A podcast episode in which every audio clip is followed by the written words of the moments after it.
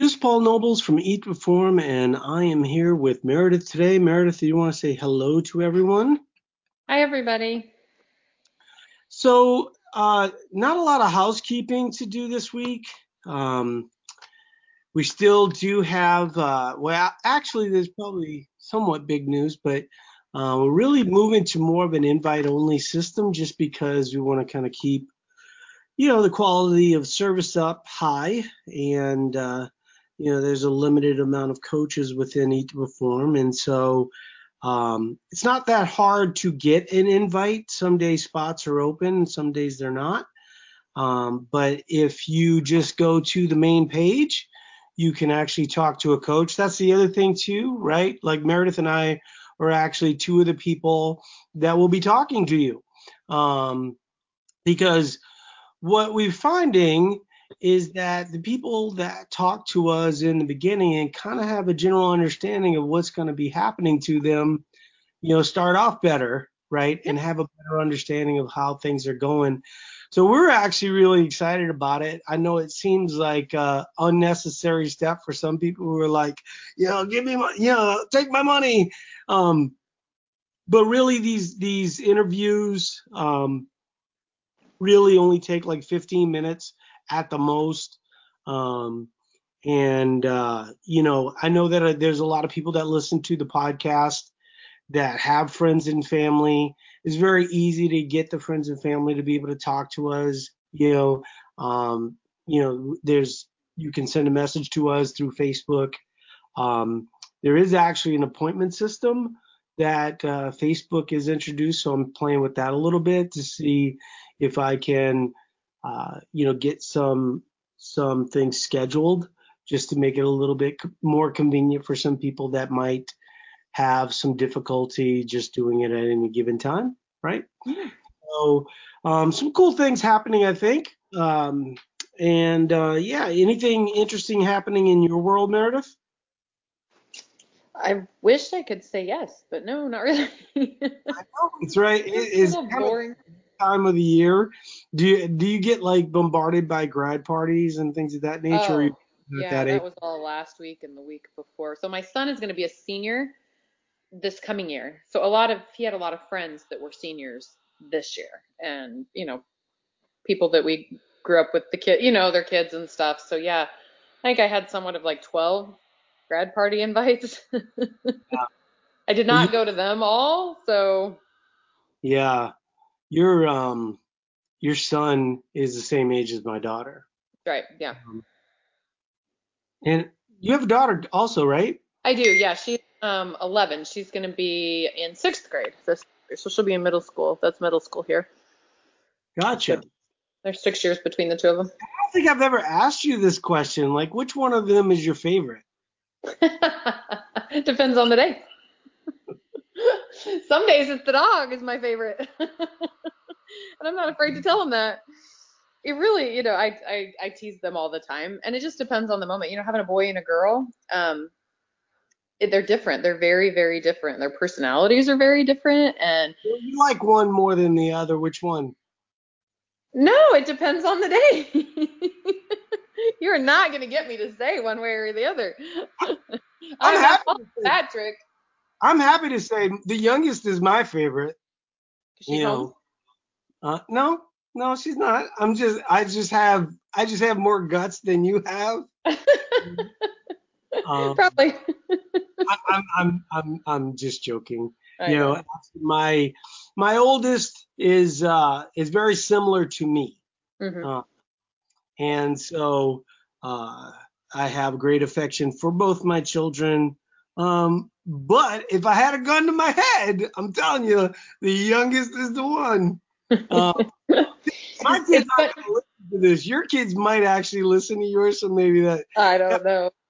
I've it's always, funny, I always, I do this in social settings and stuff like that. Is just, hey, you have two kids, right? You know, which one's your favorite? You know. Right. So I'm from a family. I don't know if I've ever told you this. I'm from a family of eight.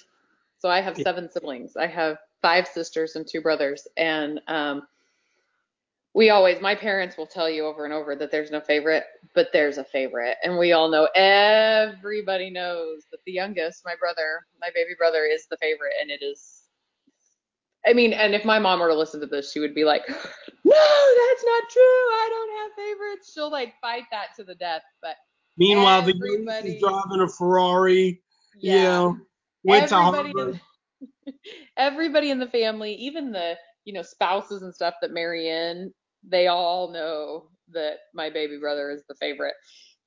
So it's is kinda- so amazing how when you have kids, they're so different. Mhm. You know, my my youngest is so different from my oldest, and you know, my my wife and I often joke that I wish we had them in reverse, right? Because the things that we learned from the first one um, were just made so much easier by by the second one. The only the only big regret that I have with my first daughter, actually, my first daughter is doing really great. She moved out Mhm, um, it, I think it was like five months ago at this time, and she's actually uh, looking for another apartment just because. I mean, I don't know if you remember that time of your life when you were, you know, first starting off and had roommates and things like that, but it's a very fluid situation. Yes. and so she subleased from uh, a friend of hers, Okay. and then um, I guess that situation got a little flaky, and so they're, you know, her and another one of the roommates is looking for a place right now. They're actually going to stay in a room um, at a bed and breakfast just so they have like a month to, uh, or an Airbnb, just so that they have a month to um, kind of get their, you know, poop in a group or whatever. Uh, but uh, but it's interesting because my oldest daughter is the type of person that needs to run into a brick wall like 15 times before she realizes, wow, there's a brick wall there. You know, that is my She- oldest son. she really only learns from um, experience. And uh, you know often we will explain to her hey look you know this is the way it is you know just so you know. And she's like okay great and ignores it and then just goes and does her own thing and realizes that it's exactly exactly how we said. My youngest is the exact opposite you know um, they both have boyfriends um, and what's interesting about their boyfriends um, is that they both of them really I really like. Um, the my oldest, her boyfriend is um, he's like a, a DJ, you know, Oh. so he, he does shows and, and stuff like that, which is really cool. I'm really into music. Um, he's a, he's definitely a um, go getter type kid Yeah. you know, which uh, which I really have a lot of respect for. Um, my youngest had never really dated anyone seriously until recently, um, and and she really wasn't planning on dating on any anyone, you know, even at that time. Yeah. But uh, you know, this one little boy was was very persistent. Hmm. Um, it's so funny because uh, there's a lot of similarities between both of them and me. Oh, Um, like for instance, my main caregiver in my life was my grandmother, and Mhm. so youngest, her her her boyfriend, um, he lives with his grandmother. Um, he's funny, you know, Mhm. um, and so uh, so both both have uh, have their really good traits. I'm actually really, I think I think for my my oldest, um, my youngest used to joke that, you know, she would live with us forever. And she moved out like almost immediately, um, within six months of being 18. Yeah. Uh, and even though we had a little bit of regret about it, I secretly had a thought process in the back of my head that that's sort of what she needed yeah. right? She kind of go out on her own and and and do some of that. And um, so she's been doing that. And then my youngest recently scored, you know, over 30 on her ACT. Right. Um, so that gives her a lot of options related to colleges, and so we'll be doing some college visits real soon here. Actually, a little late. You know, have you done any college visits with your son yet? No. So Parker, he for the longest time he wanted to be a blasting engineer. He wanted to do um, that, and then honestly, the calculus kicked his rear this year. Yeah. And he really, really struggled with that. And he just, he's all, I mean, I always was concerned that a traditional college route would not be the best option for him. Just know his personality and everything. And um, he, but you know, I never, I never said anything. If that's what he wanted to do, if he wanted to go to engineering school, that would be, that would be great. But he, um, he's kind of come around on his own, and um, he's actually looking at a couple. He's actually looking at the military. So he's looking at the Navy because um, the construction battalion in the Navy um, would be a great fit for him. We feel like, you know, in that. Um, so he's doing. He's so we have not done college visits because I don't know that he's going to go to a traditional college. You know, if he does, he might do like a trade school or something along those lines. You know, um, he's even looked at maybe like if he does college, it'd probably be more along a construction uh, management type degree. You know, and then we have a friend who does. Um, excavating and stuff and does the demolition stuff that Parker's interested in. So a lot. I know it's not too far from you because you know for those that don't know, Meredith lives in Kansas City. um, but I know Iowa State is a big engineering school. You know. Yeah, and we've got a couple really good engineering schools right here, you know, in in Missouri. But interesting. Uh, my daughter, you know, my daughter's really into math. You know, she mm-hmm. school um, I think she missed two questions this time. It's um, crazy. Um, yeah, so she's really, really pretty good at math. Um, she missed two questions, um, but she's taken no math this year. Um, so it, it, you know, math is kind of one of those things where you can get a little rusty. So anyway, everybody's all caught up on Paul and Meredith. Um, yep. Big plans for this summer. We were actually looking at uh, trying to go to a concert. There was uh, one of my clients went to um, see New Order, which is one of my like favorite bands from when mm-hmm. I was. Um, but I never got to see them live. Um, yeah. Um, I never really saw any bands live, you know, uh, until I got older. Yeah go see Depeche Mode, which was one of my my favorites when I was young, uh, and and it was actually you know for um, what it was, you know, I was happy to do it. You know, oh, cool. Yeah, okay. It is sort of like watching, you know, everyone's old, you know. um, and then like the songs that I wanted them to play weren't songs that they were playing. So anyway, so New Order client you know, uh, said, hey, I went to the New Order concert. It was great. You know, just reminded me of when I was 18. And so I looked to see, wow, you know, were they, are they going to be playing here in Minneapolis? And they had played a month before. And I hadn't ah. even about, I mean, there would have been no amount of money that I would not have paid to be able to go to this. You know? Yeah. Um, it is, it's so funny though, because the Depeche Mode still sort of looks like the Depeche Mode right? Yeah, looks like, you know, a bunch of people that look like me, you know, yeah. uh, which, uh, which is sort of interesting. Um, it's funny because when I was in high school, I didn't, uh, you know, I, I, you know, kind of fell in with, you know, that clique, which was what like new wave music or whatever people called it. My moving to Minnesota you know, I was exposed to a lot more music. There's a big music scene here. Started going to live shows, things of this nature. Anyway, long story short, they're playing in Dublin, so we were trying to go to Dublin. Oh. Just for, yeah, just for the weekend. The tickets are insane. They're like sixteen hundred bucks. You know, but not not for the concert, for the plane. Right, the plane ticket. Mm-hmm. You know, so I was, I was, you know, I was actually, you know, if it would have been like six hundred dollars, we would have gone to Dublin.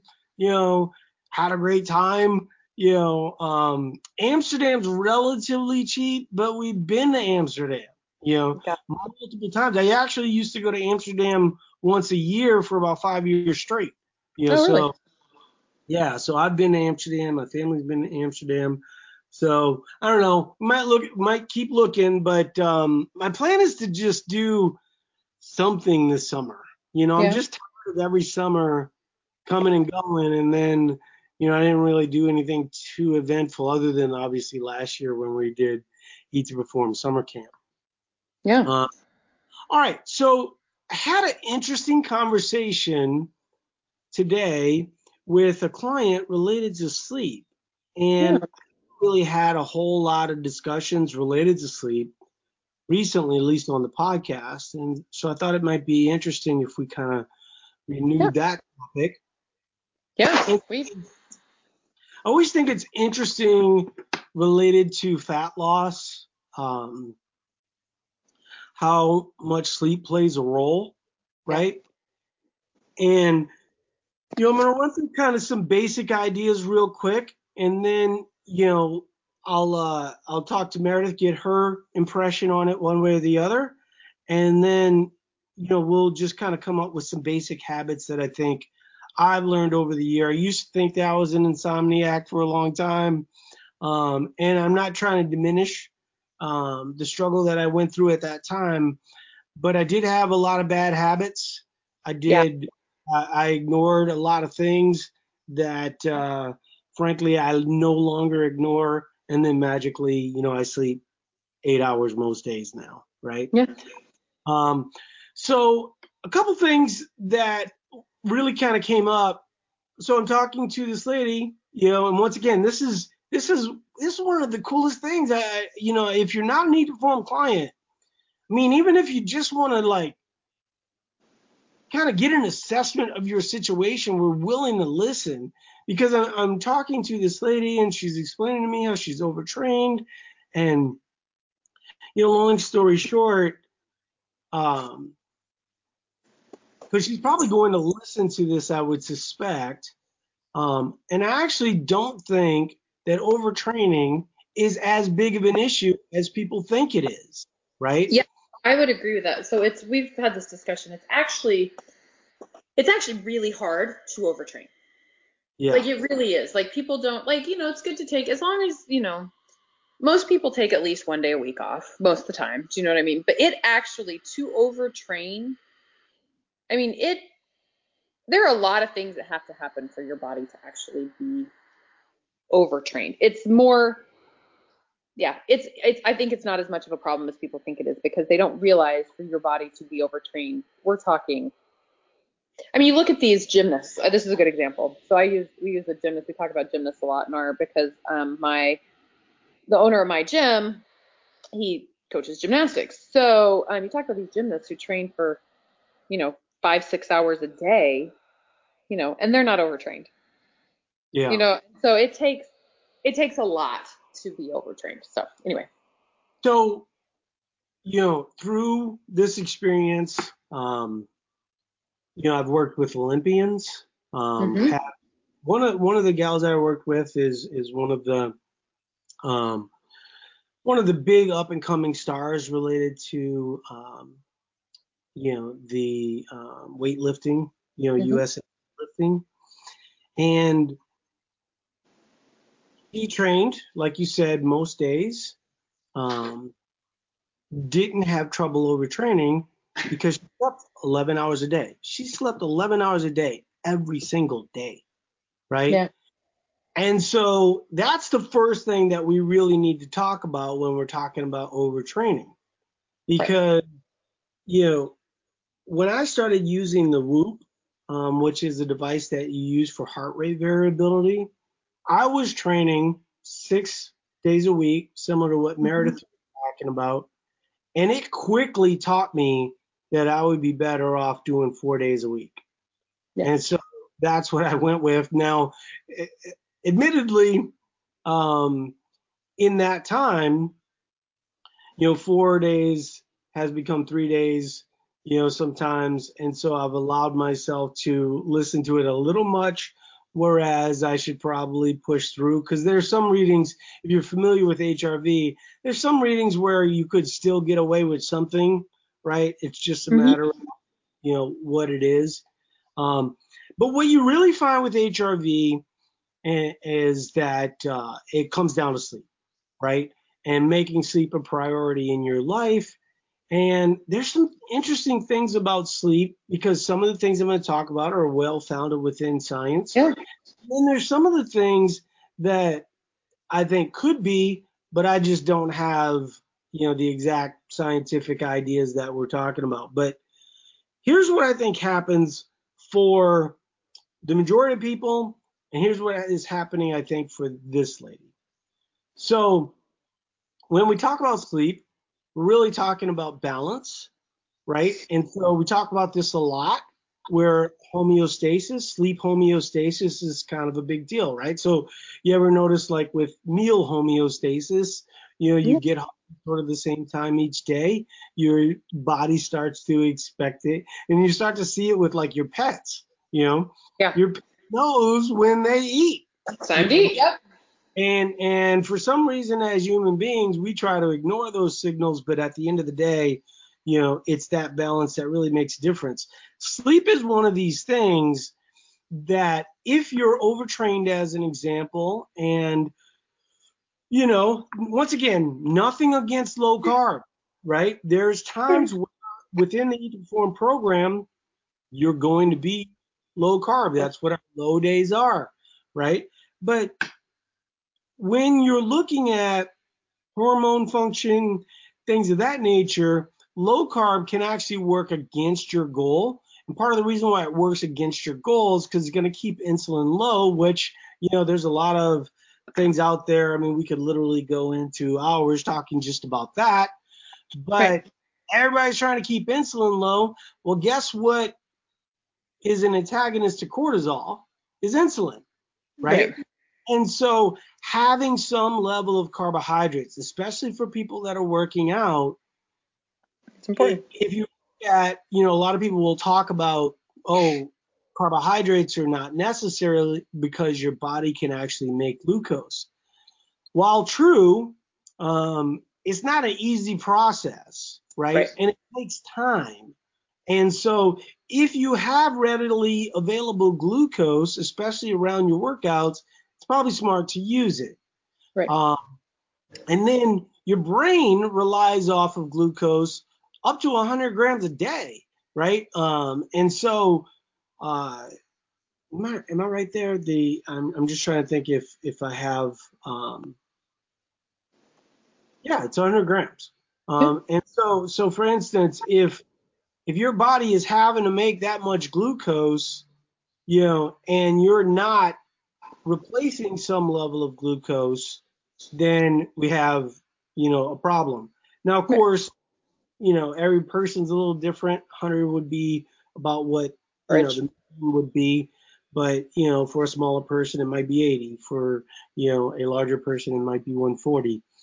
Um, but your brain and muscles rely on glucose for energy. That's really important when we're talking about stress because if we're talking about overtraining, if we're talking about sleep, you really kind of want stress to be kind of in check. And I think one of the things that people don't think about when they talk about dieting and fat loss is if you've done every diet under the sun and you've been dieting since you were eight years old and you only sleep five hours a day, one of the first things I'd like you to try is just to eat normal for a week and see if it makes a big difference for you.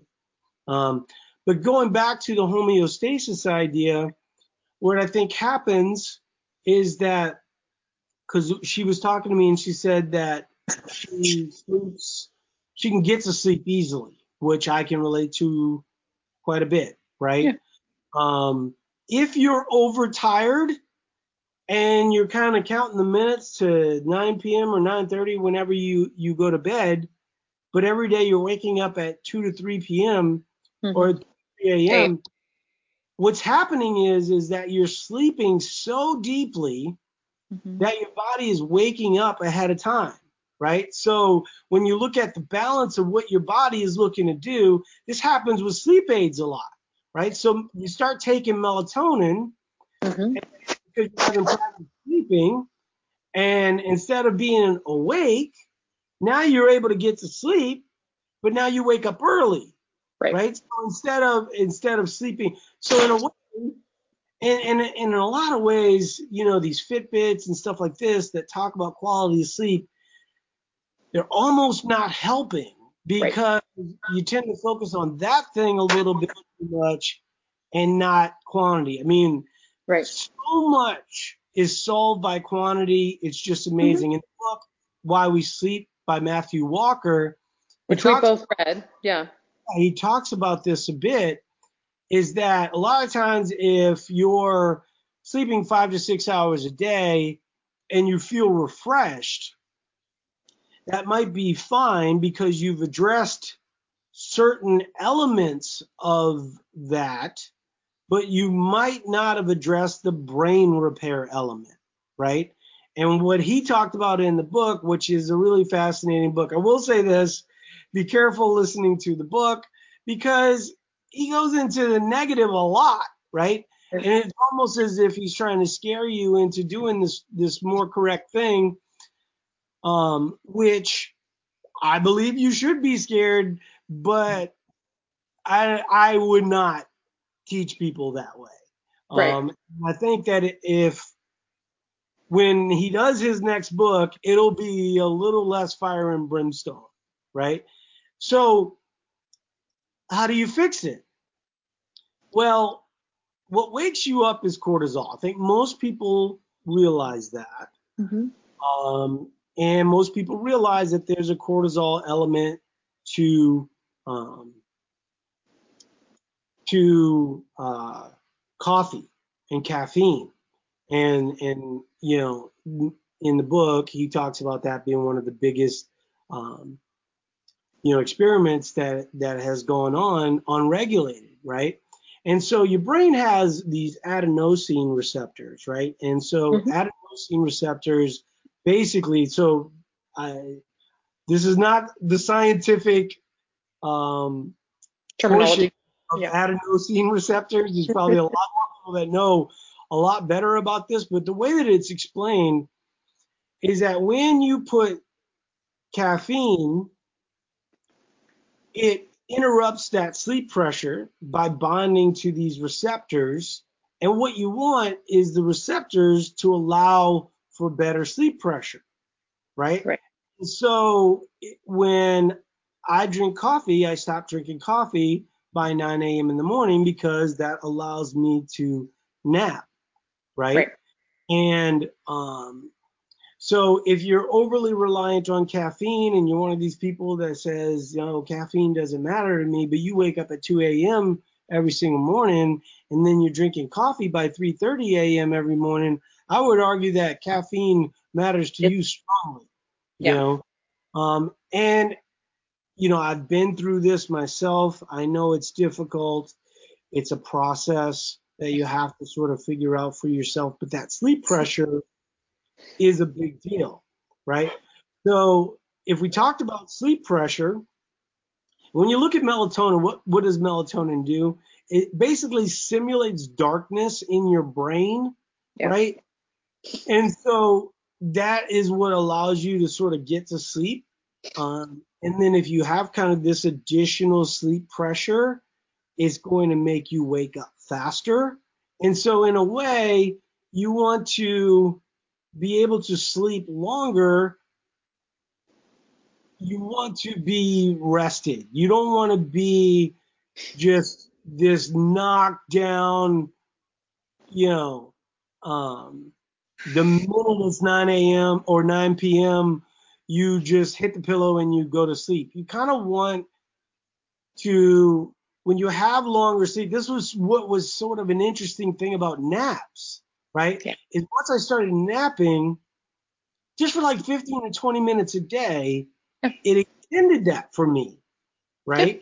and so it allowed me to not get to this really deep sleep, right? I would hit deep sleep multiple times through the night, but I would get that longer sleep. And what Matthew talks about in the book is that if you think to yourself, well, six hours of sleep is 75 to 80 percent, it's really not because most of the brain repair, you know, and there's a lot of connection related to a lot of what we're talking about here and depression and and things of this Oh, yeah. nature. And then when we talk about eating less food, there's a connection there also, right? So this is one of the strong arguments why we talk about dieting cycles actually being for a defined period of time hmm and allowing your body to kind of come back to normal, allowing sleep to come back to normal because when you think about stress and exercise and things of this nature, these all play a role here, right? Yeah. And you really want your brain to recover. So, because there's all these people that sleep five hours a day, six hours a day, and then they're doing meditation. You know what's really good meditation? Sleep. Sleep. You know? And so, so these are all things that that I really want you to consider as we're talking about sleep and moving the decaf for a little bit um, is one way. Like for instance, if if you're used to drinking coffee throughout the day, you know, moving to decaf after 9 a.m. isn't that big of a problem, right? Um, or at least if you can figure out some things. Um, the other thing that I think helps a lot and can extend sleep cycles is to have some measure of carbohydrates before you go to bed. Now, this is favorable for a number of reasons, but it's also kind of controversial. So, what you want are the foods that release serotonin that allow sleep, right? Right. Allow you to get to that relaxed state. And so, you know, for a long time there, before bed, I would have a bowl of Rice Chex with cinnamon flavored protein. And um, that was really helpful for my sleep and sort of extending my sleep and kind of getting to that balanced state. These Mhm. days, I don't do that because my body has gotten used to kind of that eight hour thing. Now, I will tell you this um, it's not perfect. Some days I still do wake up at 3:30. Um, usually that's when I have a lot on my mind or or something of this nature, and so um, I don't tend to go working out, right? Um, and and this how I explained it to this lady this morning was she was kind of burning the candle at both ends, and then she was running mostly a low carb diet with decent calories but nothing great, right? And so essentially, when you look at overtraining, what I'd like you to do is look at it like you were sick. So if you ever noticed, if you have a, a mate, someone, you know, in your house, like children, you know, does it ever strike you that your kids are always sick and you're not? And then you go, how come they always have a cold and a cough and I don't? And then you go, well, you know, a lot of times they stay up later than they need to be. They're exposed to more people, and I get more rest and I exercise more. You know, so the life of a teenager, you know, is burning the candle at both ends. Yeah. I think what happens for a lot of people, especially when you're new to fitness, is you're all in, right? And you're reading all the t-shirts at your gym and everybody's hard to kill and, you know, beast mode switches on. I don't think that's helping, you know, for a lot of people because especially, you know, when you look at where you want to be long term, where Mhm. you want to be when you're 70, 80 years old, do you really want to be that person eating low carb, 1100 calories, working out two times a day at 80 years old? You know, um, I, think that you want to have a little bit more balance in your life. And so when I talked to her a little bit about this, I said, so let's say that you were, because I was trying to use like an extreme example. Let's say Mhm. that you were eating 2,000 calories, right? And you were relying mostly on fat. You did not have glucose for readily accessible fuel.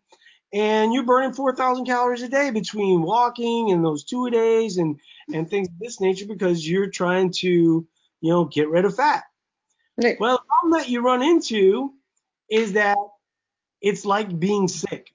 You know, if you look at your immune system, your immune system is going to be much better if your body's able to repair itself. If your body's not able to repair itself, then you're going to be more susceptible to illness. That's what I think people think overtraining is, right? I, th- I think that they're just burning the candle at both ends. They're not aware of heart rate variability. They're probably going to the gym, you know, with, with 71 resting heart rates and, and things of this nature. And if you're, you know, any runner out there, most of them check their pulse in the morning. Many of them are much more aligned with HRV these days, but it really does come down to sleep, right? And I think that when you get, you know, I'm probably due for another fat loss cycle. I probably that on podcasts a few times. Mm-hmm. Uh, but right now, my sleep is much more important yeah. than any of that. And, you know, I just want to stay kind of, you know, eyes on the prize with, with that type of thing. Yeah. And, you know, I think, I think one of the things that, that people would admit eh, or, or maybe are reticent to admit is that when you're eating a normal amount of food and getting a normal amount of sleep, all of a sudden, like the way that you view yourself changes a great deal, mm-hmm. right? And so things that seemed overwhelmingly important actually become slightly less important. So I'm going to let Meredith uh, kind of expound upon some of those ideas, yeah. and then, you know, honestly, I always say I want to keep it short. I mean, we're already at at 40 minutes. 40 minutes. But uh, I feel like we we pretty much covered this one. You yeah. know, I, I think that you know we could talk a little bit about some strategies, but you know we've covered yeah. most of the discussion.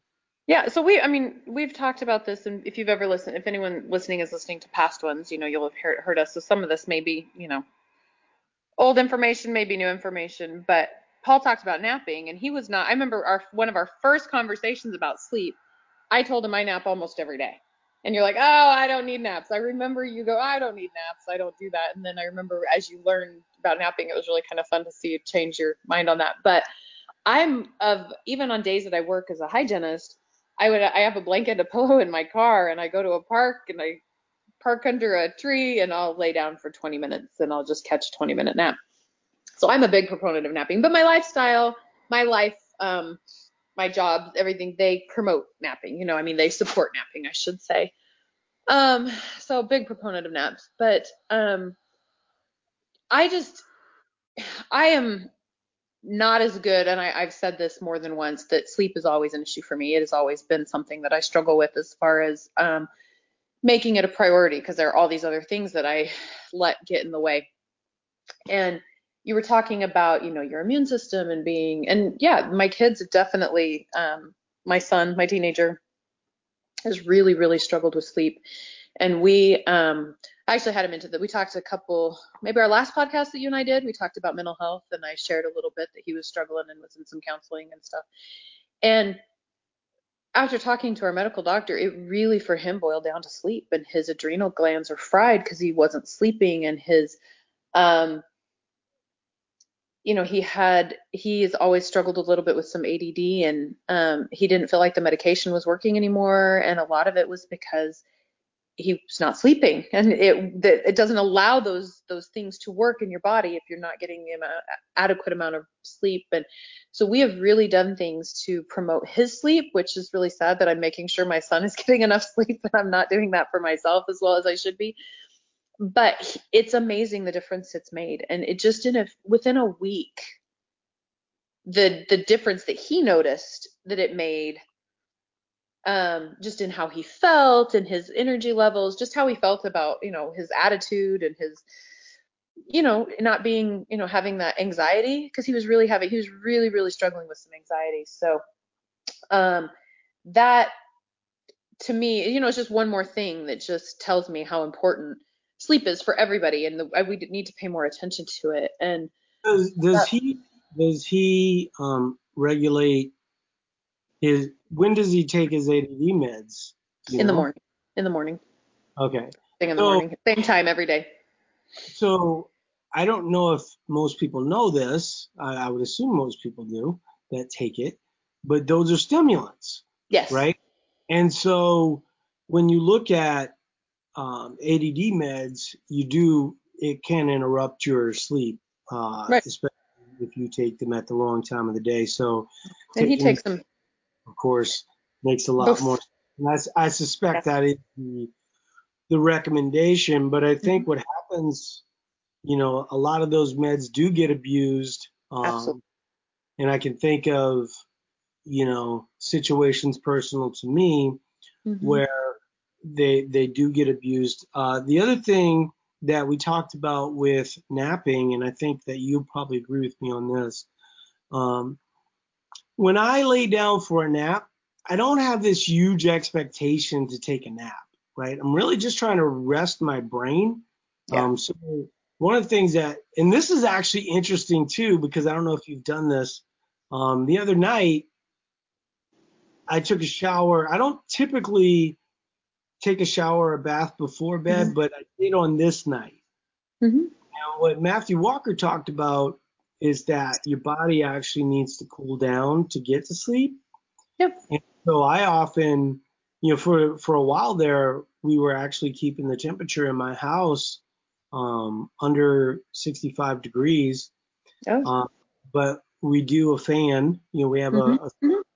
we use for that.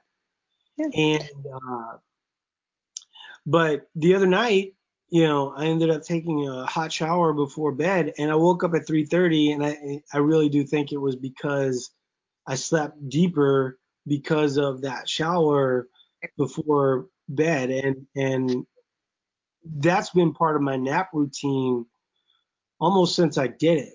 Right, was um, I, I will take a hot bath. Um, you know, people have seen on the Eat to Perform pages my pictures of Epsom salts and things of this nature. Um, but I'll take a hot bath. I'll then, you know, lay down in bed, room dark, room cool, um, and really no expectation. Like I said, I view it almost like meditation. Just try to keep, Yeah. you know, thoughts out of my head. That's what the podcast is helpful for me. You know, uh, I'm probably a lot like your son. You know, um, probably have some undiagnosed ADD and that nature. Um, and uh, you know, at the end of the day, you know, I need a distraction to help me get to sleep. Yeah. You know, now I will say this. You know, I do put the podcast on a timer. I Yeah. will not. I will not uh, nap if if um, the podcast is on the whole time. I need I need my brain to be distracted, and then I need that to go off, and then the nap happens. And that's what we did with his phone. You know, I put a screen time setting on his phone, and that's part of it. He liked to have his phone, and it was a whole ordeal. I mean, this is a parenting, whatever you learn. I'd take his phone away from him. I wouldn't let him have it in his room at night. He had to charge it in my room or downstairs or whatever. And we did that for years. And honestly, he was sneaking to get it after I'd go to bed. He'd go get it. You know, blah, you know, kids. You're And- you're my oldest. My oldest is Yeah. the exact same thing. our kids are actually very similar. So anyway, um, but finally I realized it wasn't worth the fight, and he it was good for him to have it because that's what it did. It kind of helped him go to sleep. But as soon as I set the screen time on it, where it just shut off, like he had no access to any of his apps or anything after, you know, I think we do 10 o'clock or 9:30 or whatever on school nights when he, when, so he'll have that time to go to sleep. It's actually it made a big difference. So it's kind of the same thing. He needed that distraction to help him get to where he could fall asleep and then he would and he, sometimes it was music sometimes it was whatever he was listening you know doing but um it's just it just reinforces how important sleep is and not just you know if it's important for teenagers it's important for us as adults too you know i mean we need it just as much as they do and you talk about the body healing and um the immune you know immunity and you know immune system and stuff and we um I, I don't like to go over and over and over it again, but we talked about it before. I've had rhabdo twice, and both times they've they've done some other tests and studies, and I had some of that done today, where they trying to just make sure that there wasn't something else going on, and everything has come back normal. I am healthy. You know, it's not that I'm predisposed to this at all, but um, both times that I got it, I can tell you, I'm can tell you why I got it. This last time, I know it's stupid and it just, you know, it's one of these things you know you shouldn't have done, but I went in and worked out hard on two hours of sleep. Yeah. I was under a lot of stress. I'd only slept for two hours. Um, and my body was just so run down and so worn down that it could not recover from the stress that I put it under. And I firmly believe no doctor will actually confirm that that's why I got rhabdo, but I 100% know that that's why I've got rhabdo because I've repeated those workouts, rested and healthy, and not had any issues at all. They've even done my lab work right after and they come back just fine. So, well, the part that I think goes unfocused, I actually wrote an article, you know, many years ago that I posted yesterday again um, oh. where I made the argument for muscle um, actually being a much bigger contributor to obesity than most people think because you know if you're always on a diet if you're not you know trying to hold on to muscle you are going to lose muscle and a significant amount of muscle over your lifetime. And so you really have to work hard to keep that.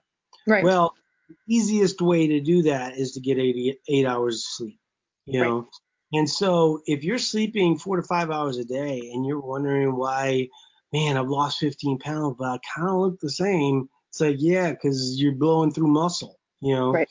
And so you you have to be conscious. You know, you can't be, you know, burn the candle at both ends. Now, no, it's not healthy.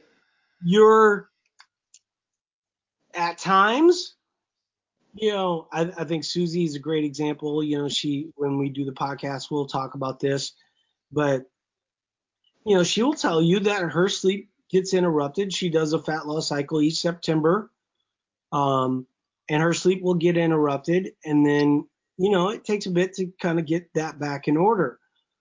I, I think what happens for a lot of people is they think to themselves, I need to lose 50 pounds. And it's like you don't need to lose 50 pounds, you need to lose 50 pounds of fat. And realistically, you don't even need to lose that, right? Right. Um, because if you can hold on to muscle, things are going to look different in a major way. Um, right. And just better off if you bite things off in chunks. And we're starting to see that message come come through to people. I mean, you know, once again, in the conversations that Meredith and I have with you guys, you know, in chat, you know, there's a lot of people that still do come in and go, I'm hoping to lose three pounds a week. And like, you're going to blow through a ton of muscle if you do that. Right. You really want to take it a little bit slower and, and work through some phases. I mean, let's be real. For some of us, you know, I know as an example, when I was obese, you know, I was struggling with apnea issues, you know, and then now, of course, with my weight being reasonable, muscle being reasonable, I mean, if you want to look at a miracle, you know, I, I think I'm trying to remember what the exact numbers were, but I know it it adds up to 35 to 40 pounds of muscle that I've gained since I started kind of the process that ultimately wow. became. That's a lot. It is a lot, but it also sort of points to how much I just really was not in tune, right, to my yeah. body. Just a, it was just I I let all these other things be a priority in my life other than you know the um you know muscle repair, yeah. working out, fat loss, diet, you know things of that nature. I think one of the things that that you know because you know we won't demonize any food group you know, people will look at me and don't realize I don't eat fast food. You know, I used to, of course. You mm-hmm. know, I don't eat. You know, uh, my rule is if I'm gonna eat it and it's outside of the boundaries of what I normally would eat, it's got to be a home run, right? It's got to be really good, yeah. I'm not, I'm not eating Papa Murphy's or Papa John's or whatever. And and I, look, if if Papa John's is something that you and your family do, and it's something that you've been looking forward to all week long, do you, right? Yeah. I'm just saying for me as a 50 year old man with money, you know, yeah. that I'm gonna go to get a one of the best in Minnesota, yeah. and and every Friday night, that's exactly what I do. You know, yeah. and so you know, having that built-in flexibility, but you don't see me get bored and go through the the um, the drive-through at McDonald's. It doesn't mean that I wouldn't eat McDonald's. It just means I haven't. you yeah. know, like like if if if I was in a small town and the only thing to eat was McDonald's, I'd eat McDonald's, right? Right.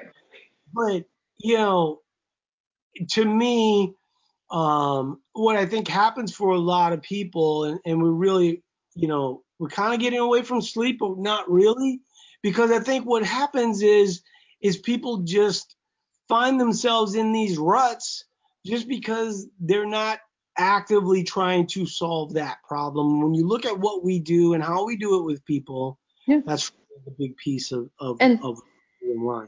And sleep would be exactly like that. We get in ruts with sleep, but and people say, well, I know I need to get more sleep or I know I need to fix it, and I'm guilty of this too. But I'm not doing anything, or uh, during those times, I'm not actively doing anything to fix it. Right. You know, I'm you have, letting I'm letting myself do my bad habits, and I'm letting myself not I'm not doing anything to change. Like we had to actively change my son's sleep patterns and make it, you know, an active effort. And if I'm in a rut and I'm only getting four to five hours of sleep on a good day, you know, then I'm not actively trying because if you're actively trying to get yourself out of those ruts, there are ways to do it.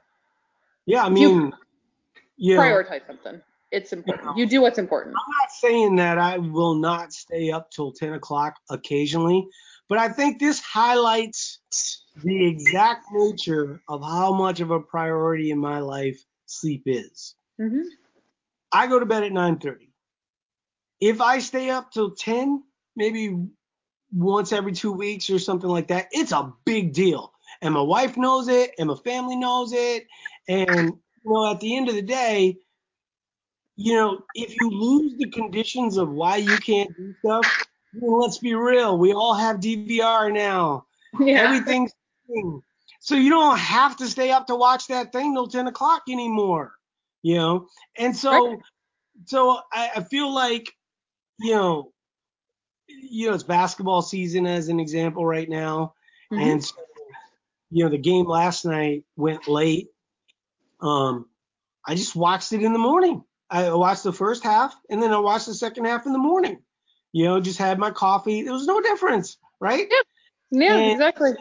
And I just think that a lot of times people, you know, allow for exceptions when exceptions aren't needed. Um, not going to talk a lot about it, but I just wanted to kind of follow up because you mentioned it. Um, I did go to my therapy session. Um, it was, oh yeah, it was pretty quick. Uh, um, I think I might have talked about it with Susie also. Uh, so I'm I'm not gonna go too long with it. Um, but you know, I went into it when I talked to you of like, you know, I was gonna audition audition therapist, and uh, I felt like I was the one being auditioned. Um, you know, she was like, you know, I'm not sure why you're here. And, you know, I said because you know just because I'm in a moment of clarity doesn't mean that I shouldn't prepare for moments that are not, right? Yeah. She did she did kind of you know, I'm pretty sure I talked about it. It might have been with you, might have been with Susie, but um, she did say to me, you know, that my thought process of these monthly check-ins, she's like, yeah, we're not going to do that. Yeah. You know, um, she's like, I might be willing to do every two weeks, but usually I do weekly um, which I'm not opposed to doing weekly. You know, I don't have any problem with that. Um, and I kind of saw her point of view, and, and at the end of the day, you know, we sort of agreed that, you know, mostly what I need is is sort of life coaching and staying on top of habits. Um, yeah. So that in moments where, um, you know, moments of crisis, moments of trauma, moments where things get heavy, you know, you don't have all these little things that are also contributors to you know this big problem and so now all of a sudden you have this monstrous problem you know and, yeah. and you haven't done laundry for two months and you, haven't, you haven't had your hair cut in a month and a half yeah you, know, the, all of these things are things that I have to have in order that I think for regular people, they probably don't need that type of order in their life. You know, I think the more that you have on your plate, the more structured your life needs to be. You know, and it was a little bit of what you talked about with your son, right? Like if, yeah. you know, for my daughter and I who are very similar, we have to have structure in our lives so that, you know, the trains run on time, you know, and then Yeah. if that structure's not in place. And so, so I was really happy about that. My next Sure. one actually next Friday, so, or next Thursday, I'm sorry. Um, and so kind of excited about that. Uh, it was nice just to kind of, you know, have someone to talk to and I would highly encourage, I, I think, you know, somebody has a cold, nobody thinks twice about getting that person medicine. Um, but but magically, you know, whenever you start talking about kind of peeling back mental health, all of a sudden you're talking about this really super taboo thing that I don't think is taboo. You know, It's- I think, And it's one of those you touched on it just briefly at the beginning, but um, you you mentioned it. You didn't really touch, but um, you know, sleep and stuff causes issues with mental health and depression, lack of sleep, and those, um, you know, and lack of food. We've talked about that many times in the past. That the constant under eating contributes to depression, and back to you know back to sleep. That's one of those contributing factors. So if you're really concerned and focused on your mental health, which shouldn't be taboo and it should be okay to go talk to a therapist and be able to talk about it and nobody thinks that that's you know that you're you know on the verge of a mental breakdown just because you need you know you want to talk to somebody about your mental health and keep those in check.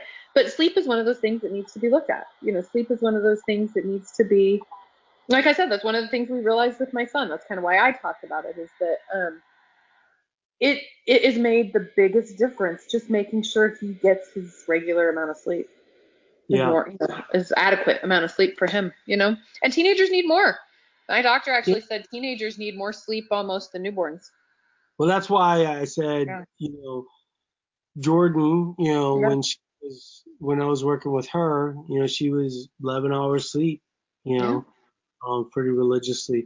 All right. So we'll end on that note. Um, I am going to kind of keep people updated because I think that there's a lot of people that need to hear that someone that they know is getting help with their mental health and Yeah. that it's normal.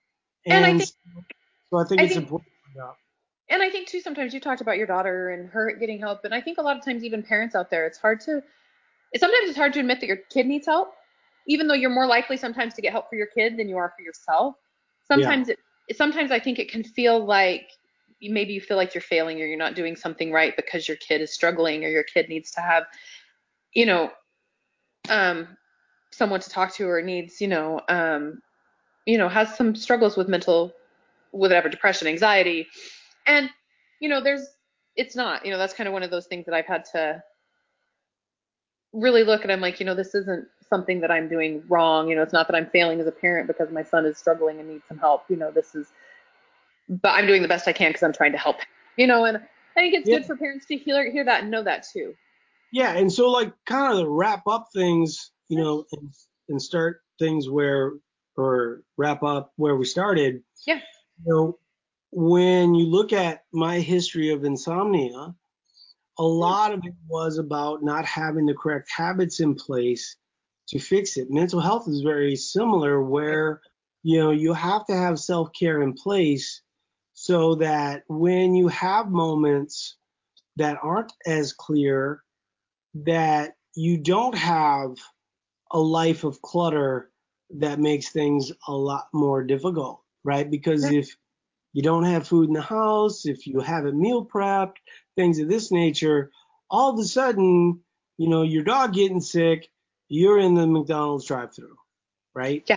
And so these are the types of things that I think, you know, a lot of people think, well, that sounds so simple, and it's really not simple. You know, like quit diminishing your need for order in your life because order is important, Yeah. right? So, it, it, or at the very least, I'll end on this note. Yeah, I like it. It's important for me, right? I think it's important for all of you as well, but I'm gonna I'm gonna point the finger at myself. I think to what degree is different for everybody. You know what I Yeah. mean? I think Um, that's the difference. But yes, I agree that it's important for all of us. All right. Have a great weekend. It's starting to get nice here. I assume it's getting nice where you are. It is. We're supposed to get some more. We've had some crazy weather down this way. A lot of tornadoes. We had an F5 tornado on the ground outside of Kansas City on Wednesday night. No, Tuesday night.